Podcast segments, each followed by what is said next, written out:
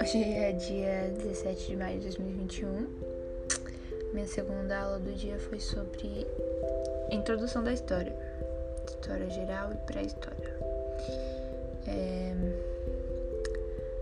Eu entendi que a história ela é dividida em quatro grandes períodos: Idade Antiga, Idade Média, Idade Moderna e Idade Contemporânea. E entre pré-história e história. O que divide a história da pré-história é o surgimento da escrita. Existem contradições quanto a isso, porque dizem que é uma visão eurocêntrica, porque a escrita também não surgiu na Europa, mas eles usavam isso como forma de diminuir outros povos. E também porque a forma de contar a história não é só pela escrita. Nós temos pinturas, nós temos objetos que mostram o cotidiano dos antepassados. A pré-história é marcada por três períodos: o período paleolítico, o neolítico e a idade dos metais. O paleolítico é conhecido também como a idade da pedra lascada e a idade em que a história conta que onde aconteceu toda a evolução do, do homem até chegarmos no Homo sapiens e deixa eu ver época que o homem dominou o fogo aí eles eram nômades então eles não tinham moradia fixa e eles viviam de, de caça então eles eram coletores né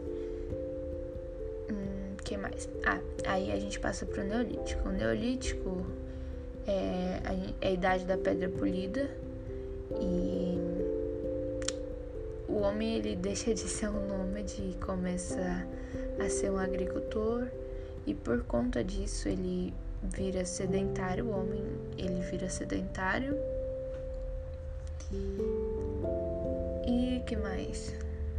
Ah, Nesse período também existem. Ah, começam como, como aí se inicia a agricultura, começa a, surge a propriedade privada, surge as classes sociais. Antigamente eu esqueci de falar isso, mas no Paleolítico não existiam classes sociais, então se todo mundo, se tinha comida para todo mundo, se tinha fatura, era fatura para todo mundo, se tinha miséria, era miséria para todo mundo.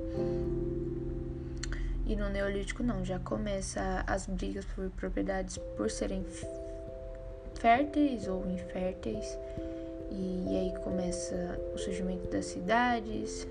Não sei se cidade seria o termo certo, mas as brigas por território.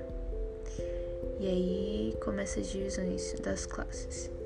E aí vem a idade dos metais. A idade dos metais Passa pelo cobre, passa pelo bronze e passa também pelo ferro. O ferro é a última deles porque é quando eles começam a usar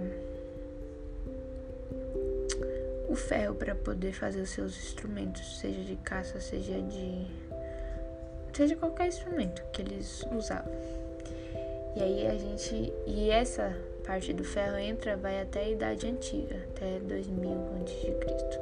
Então o paleolítico é o período, a pré-história é o período mais longo e o paleolítico é o período mais longo da pré-história, que vai de 3,2, 3,5 milhões até 10 mil antes de Cristo. O neolítico é de 10 mil antes de Cristo até 5 mil antes de Cristo.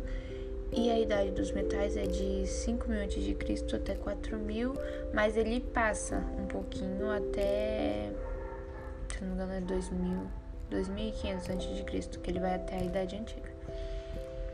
A Idade Antiga começa no mais ou menos no ano 4000 a.C., com o surgimento da escrita, e ela é dividida, ela é subdividida em dois, com antiguidade oriental e antiguidade clássica ou ocidental.